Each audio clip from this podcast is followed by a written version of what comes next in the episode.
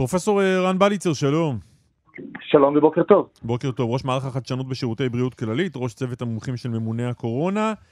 אה, מועצת המומחים של אה, מינהל המזון והתרופות האמריקאי, ה-FDA, קובעת שבינתיים לא תחוסן כלל האוכלוסייה במנה שלישית, רק בני 65 ומעלה, וגם אוכלוסיות מיוחדות. לאן זה לוקח אותנו? אני חושב שההחלטה שקיבלו האמריקאים היא, היא טובה עבורם, והיא מתאימה עבורם בשלב שבו הם נמצאים.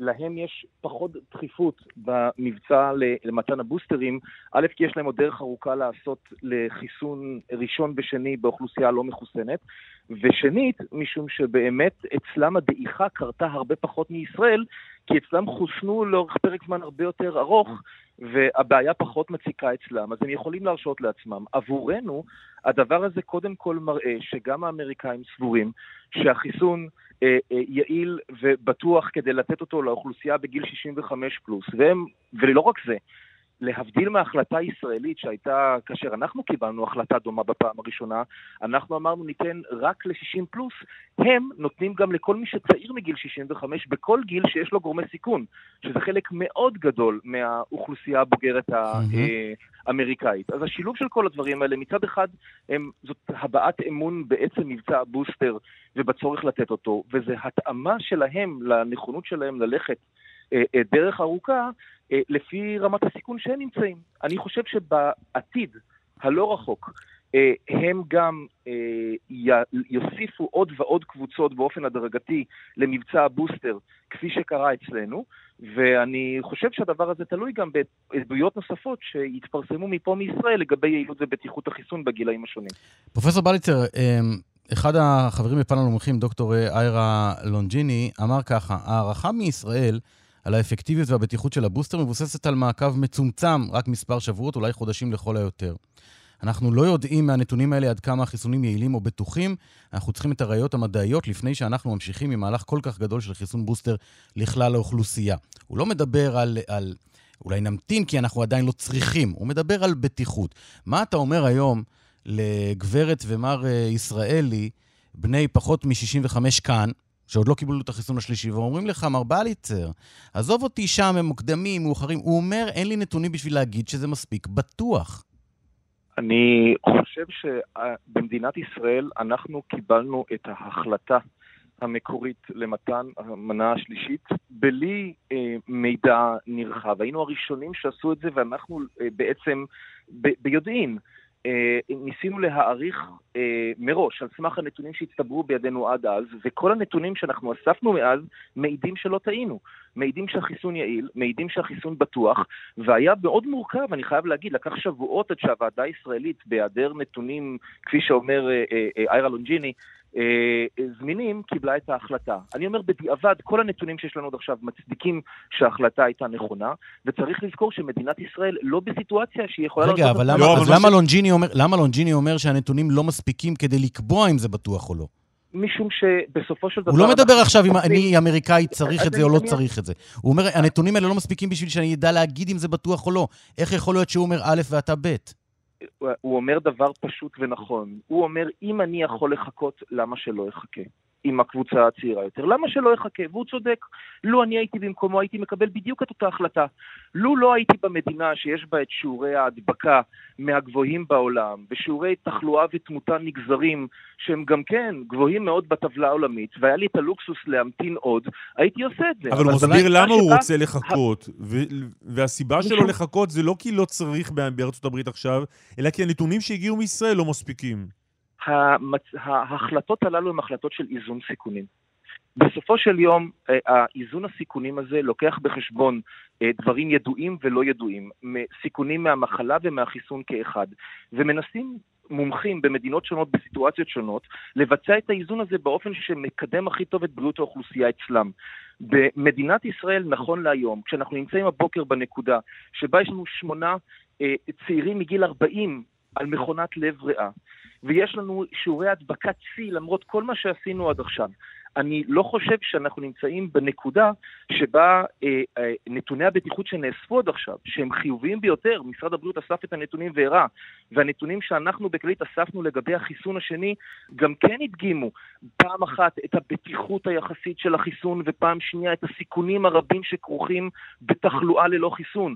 אנחנו הראינו שכאשר אתה חולה במחלה ללא חיסון, הסיכונים לכל התופעות שבעבר האשימו את החיסונים בהם, הסיכון למחלת לב, הסיכון להפרעות בקצב הלב, הסיכון להפרעות בקרישה, קיים כשאתה חולה במחלה ללא חיסון, אז אולי... ולא נמצא בעודף במתחסנים. אז אולי פרופסור בליצר, אולי פרופסור בליצר, יש פה בעיה, סליחה על הביטוי, בהסברה.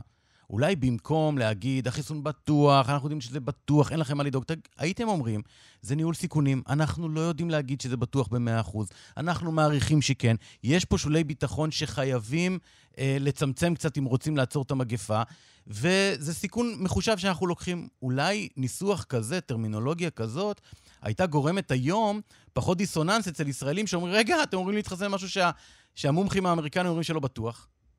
אני חושב שאני בכל אופן, אני מאמין שגם אחרים, הקפדנו להתבטא כל הזמן. אף אחד לא אומר, תסמכו עלינו, זה בטוח במאה אחוז, כי זו לא אמת. אנחנו פרסמנו את הנתונים ב-New England Journal of Medicine כללית, שהראתה את התחלואה העודפת לאחר חיסונים בדלקת שריר הלב במיוקרדיטיס, כמו גם בשלווקת חוגרת וההתנפלות של בלוטות לימפה. כלומר, אנחנו הצגנו אילו סיכונים כן קיימים במתן החיסון, והדגמנו בעזרת השוואה ללא מחוסנים למה הסיכון באי-התחסנות עודף משמעותית על הסיכון בהתחסנות, ובהחלטה פרטנית שעושה כל אדם, הוא לוקח ומשווה את הסיכונים הללו, ואנחנו אמרנו, לדעתנו המקצועית, במצב הקיים היום בישראל, בשיעורי התחלואה שהם והדבקות שהם בשיא, ועם הסיכונים שהראינו במאמרים, הסיכון העודף ממחלה ללא חיסון גבוה משמעותית, דרמטית, והוא גבוה יותר ככל כן. שהגיל עולה. באנשים שנדבקים, בהשוואה לסיכון הקיים, שאסור להתעלם ממנו, אבל המוכל יחסית בתחלואת, אה, סליחה, בהתחסנות אה, ברור. של צעירים ומבוגרים. ברור. בעוד, פרופסור בליצר, בעוד כמה ימים, בתחילת אוקטובר, מי שאין לו שלושה חיסונים, לא יהיה לו תו ירוק. ואני מניח שיבואו אנשים ויגידו, זה לא הוגן, אני לא מתנגד חיסונים, אני לא מכחיש קורונה, אבל אחרי שראיתי את ההחלטה של ה-FDA, אל תיקחו ממני את הזכות להתלבט ולהרהר עוד טיפה בעניין הזה, זה הכל. אני רק אוסיף לקלמן, אולי יבוא לפה מישהו מחוץ לארץ שיש לו רק שני חיסונים, והוא לא מחויב לזה, והוא יוכל להיכנס למקומות שאני לא. ההסבר לזה הוא פשוט והוא נובע מההיגיון המסדר מאחורי התו הירוק. ההיגיון מאחורי התו הירוק הוא לא עיקרון של הוגנות, הוא עיקרון של הגנה. מטרת התו הירוק הוא להגן על אנשים שמצטופפים בחללים סגורים בנסיבות מוגדרות, ולהגיד להם שאנחנו עשינו את כל שביכולתנו כדי לוודא שהשהייה שלהם בחלל הזה שומרת על בריאותם. והדבר התברר לנו, לצערנו, שהווירוס לא הוגן, וששישה חודשים אחרי מתן שתי המנות, שאנשים התחסנו כדת וכדין, כבר לא מגנה עליהם כפי שהגנה קודם. יש דעיכה של לפחות פי עשר בהגנה מהדבקה, ולפחות פי חמש בהגנה ממחלה קשה, והדעיכה הזאת ביעילות החיסונים גורמת לזה שאנשים שקיבלו שתי מנות וחלפו שישה חודשים, אם הם ייכנסו, וכשהם נכנסים היום בתו ירוק לחללים סגורים, הם מסכנים באופן משמעותי את המבוגרים, את הפגיעים, ובכלל את האנשים שנמצאים שם בהדבקה שלא מרצון ובלי לדעת הרבה פעמים. ולכן אנחנו במציאות הזאת שנכפתה עלינו על ידי הנגיף, אנחנו מבינים ש... לשמור את התו הירוק במטרתו המקורית ולהגן על אנשים בהתקהלויות בחללים סגורים, אם אנחנו רוצים באמת לספק להם הגנה ראויה, אנחנו, בעובדה, לפי ההתפשטות כרגע, שאנחנו כנראה לא עושים את זה מספיק טוב, אנחנו צריכים לשפר את ההגנה ולהגיד לאנשים הללו שבוחרים לא להתחסן בחיסון שלישי, אנא תיבדקו לפני שאתם נכנסים. אף אחד לא מחייב אתכם להתחסן, ממש לא, אבל האמירה אם ברצונכם להגן על אנשים בחלל הסגור אליו אתם נכנסים, שתי המנות כבר לא מספיקות, תביאו בדיקה שלילית כדי שנוכל לדעת לדעת שאתם לא מהווים סיכון לאנשים שנמצאים בפנים. זה ההיגיון המסדר, ולכן אי אפשר להתמקח איתו. אנחנו, אה, פרופסור בליצר, אנחנו בצמרת העולמית, אחרי כל העניין של החיסון השלישי, בצמרת העולמית במספר הנדבקים, אנחנו במספר עדיין גבוה מאוד של חולים קשים, מקדם הדבקה שירד ושוב מתחיל לעלות. אנחנו עם למעלה מאלף נפטרים בחודש וחצי האחרון, משהו כזה. מה לא עובד כמו שהיה נראה לנו שיעבוד בתחילת, ה... בתחילת החיסון השלישי הזה? אני חושב שאנחנו חוזים כרגע, קודם כל אסור להסתמך על ה-Rים כרגע, כי הם מעוותים לגמרי בגלל ימים שלהם. אז בוא נדבר על מספר החולים הקשים, מספר הנפטרים, מספר הנדבקים, מה שאתה רוצה. אז שני דברים כרגע מפתיעים אותנו, אני חושב. האחד הוא שאת מקומם של המחוסנים שבעבר הגיעו לטיפול הנמרצים, מחליפים כרגע הלא מחוסנים במספרים גדולים, בצעירים יותר. אנחנו עדים לירידה מתמדת בגיל המאושפזים בטיפולים הנמרצים. אנחנו רואים מספר גדל והולך של לא מחוסנים על מכשירי לב ריאה כרגע, ובגילאים צעירים יותר, ולכן אה, למרות שראינו ירידה משמעותית בהדבקות בגילאים המבוגרים, לא ראינו את הרווחה במחלקות הטיפול נמרץ, כי צעירים לא מחוסנים תפסו את מקומם, ואני מקווה שהם כרגע יתעשתו ויתחסנו כדי לא להגיע למצב דומה. ההפתעה השנייה היא לגבי הציפייה או הרצון שלנו לראות ירידה בהדבקות הכוללות בזכות החיץ האפידמיולוגי המשופר שמהווים המתחסנים במנה שלישית לעומת אלה שלא התחסנו. פה לצערי אנחנו חוזים בשני וקטורים מנוגדים שמושכים לשני כיוונים. החיסונים ש... בצעירים שמפחיתים את ההדבקות, וכנגדם פועלי הוקטור של החזרה לבתי הספר, חגי תשרי, אה, אה, אומן ושאר אה, אתגרים שמוצבים בפני המערכת בחודש האחרון. נכון לרגע זה, החיסונים לצעירים לא הצליחו להתגבר על הוקטור המתנגד, ואנחנו לא רואים ירידה בהדבקות כמו שאולי חלק מהאנשים קיוו וציפו. יש איזה משהו בינארי, פרופסור בליצר, אצלנו, או אה, כולם מחוסנים או סגר. למה לא נוקטים, כמו שמדינות אחרות נוקטות, ביותר הגבלות uh, על ריחוק חברתי, שיכולות להתמודד עם מצב שבו רוב, כל האוכלוסייה עדיין לא מתחסנת, לא משנה למה, לא נשנה את זה כנראה, ועדיין בלי צורך בסגרים, שאנחנו באיזשהו מקום מתקרבים לשם, כן? מספר המאושפזים בחולים הקשים לא יורד, המאומתים לא יורד. למה אין איזשהו פתרון אמצע?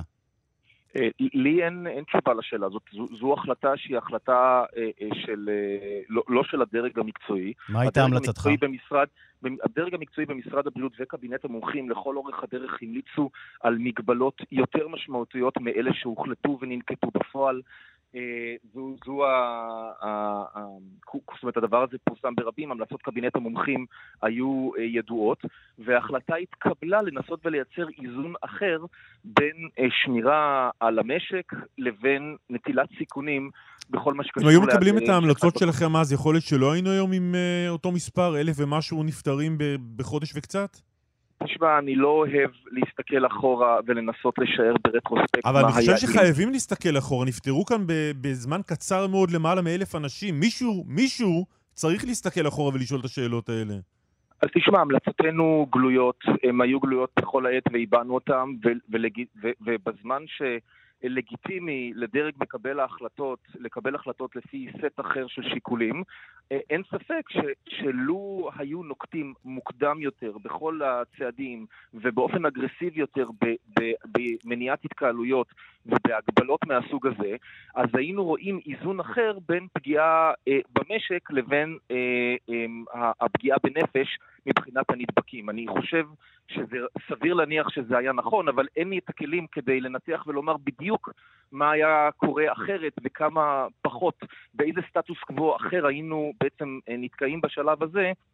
לא היינו פועלים מוקדם יותר ואגרסיבי יותר. אתה מסכים איתי אבל כמי שיושב במקומות האלה, שמדינת ישראל, לא יודע מי זה מדינת ישראל, ראש הממשלה, שרים, מומחים, אנשי מקצוע, מישהו צריך לשאול את עצמו האם אנחנו צריכים לחיות בשלום עם השורה התחתונה הכבדה מאוד הזאת במחיר? אני חושב שמקבלי ההחלטות מודעים באופן אה, די אקוטי להשלכות של ההחלטות הללו, והם בהחלט מבינים את כובד האחריות. אה, אני חושב שגם אם קודם הייתה תקווה יותר משמעותית שהמבצע החיסון יהיה איזון ואף יתגבר על השפעות פתיחת בתי הספר וכולי, כאשר אנחנו רואים כעת שהוא לא מצליח, למרות שהגענו למספר הקסם של שלושה מיליון מתחסנים, אנחנו עדיין לא רואים אה, את אותה ירידה בהדבקות שתביא את הרווחה הכללית, גם בריאותית, אבל יש לומר גם משקית. כולנו מרגישים מה קורה בבתי הספר ואת רולטת הבידוד שהמשפחות לילדים צעירים נמצאות בה כרגע, וכשאנחנו נסיים את תקופת החופשים ונחזור לעבודה, זאת תהיה שאלה גדולה, האם גם המשק יכול אה, אה, לספוג את ההשלכות של המשך הדבקות בשיעורים גבוהים כפי שהם נמצאים כרגע. אז האיזון הזה, אני חושב שצריך לעשות קיול מחדש של, של, של ההחלטות, ואני מאמין שמקבלי החלטות יידרשו לסוגיה הזאת ויקבלו את ההחלטה מחדש, לאור הנתונים החדשים. אה, אני, אני רק אומר עוד פעם, ההחלטות יתקבלו אה, עד כמה שאני יכול לשפוט מתוך הבנה מלאה של הסיכונים לשני הצדדים ומתוך בחירה אה, מודעת. פרופסור בליצר, שאלה אחרונה. אתה אמרת לפני שתי דקות, שלוש דקות, שעיקר הבעיה במחלקות אה, האשפוז זה הלא מחוסנים, בעיקר הצעירים. אם זה כך, האם אפשר לדבר על איזושהי מדיניות דיפרנציאלית? אני התחסנתי, קלמן התחסן, יש מי שלא בוחר להתחסן. בסדר, אני לא צריך להיכנס לסגר, כי השכן שלי בחר לא להתחסן והוא מעלה סטטיסטית את מספר המאושפזים. אתה מעלה נקודה ש, של ערבות הדדית שקיימת פה ואנחנו לא יכולים להתעלם ממנה. למה לא ערבות ניתן, הדדית? משום שההחלטה שלך משליכה עליי, ואם תאהב את זה או לא תאהב את זה, ההחלטה שלך שלא אה, להתחסן משפיעה עליי בשתי צורות. פעם אחת בסיכון שלי להידבק ממך, ופעם שנייה בעובדה שכאשר אתה תידבק, אתה תחלה בשיעורים הרבה הרבה יותר גבוהים, תמצא את עצמך ב... כן, כן, זה בדיוק מה שאני אמרתי.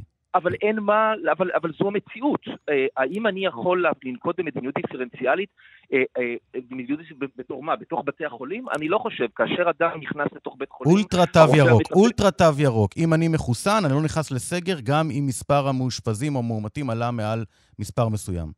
היכולת לאכוף מה שנקרא סגר דיפרנציאלי, שבו אנשים אמ, לא מחוסנים נשארים בבית ואנשים מחוסנים יכולים להסתובב, יש לו השלכות מורכבות מאוד, מתחילות שאלות אה, גם אתיות וגם פרקטיות, שאני חושב שיש כן. סיבה למה אף מדינה לא נקטה בצעד הזה. אה, אני חייב להגיד שאנשים הלא מחוסנים שבוחרים לא, לא להתחסן גם כך מרגישים רדופים כעת, כאילו לא נותנים להם את יכולת הבחירה, ואני מאמין בזכות של כל אדם לקבל החלטות על גופו. מצד שני, אה, אה, כמו שתמיד אומרים, יש, יש נקודה מסוימת שבה לצעוק אש בתיאטרון זאת לא זכות מוקנית לפרט, אלא צריך לקחת בחשבון את ההשלכות הכלליות יותר של קבלת ההחלטות, אבל אני חושב שיש פה קו אתי מאוד אה, מובחן שכדאי לא לחטוף אותו. פרופסור רן בליצר, תודה רבה לך. תודה.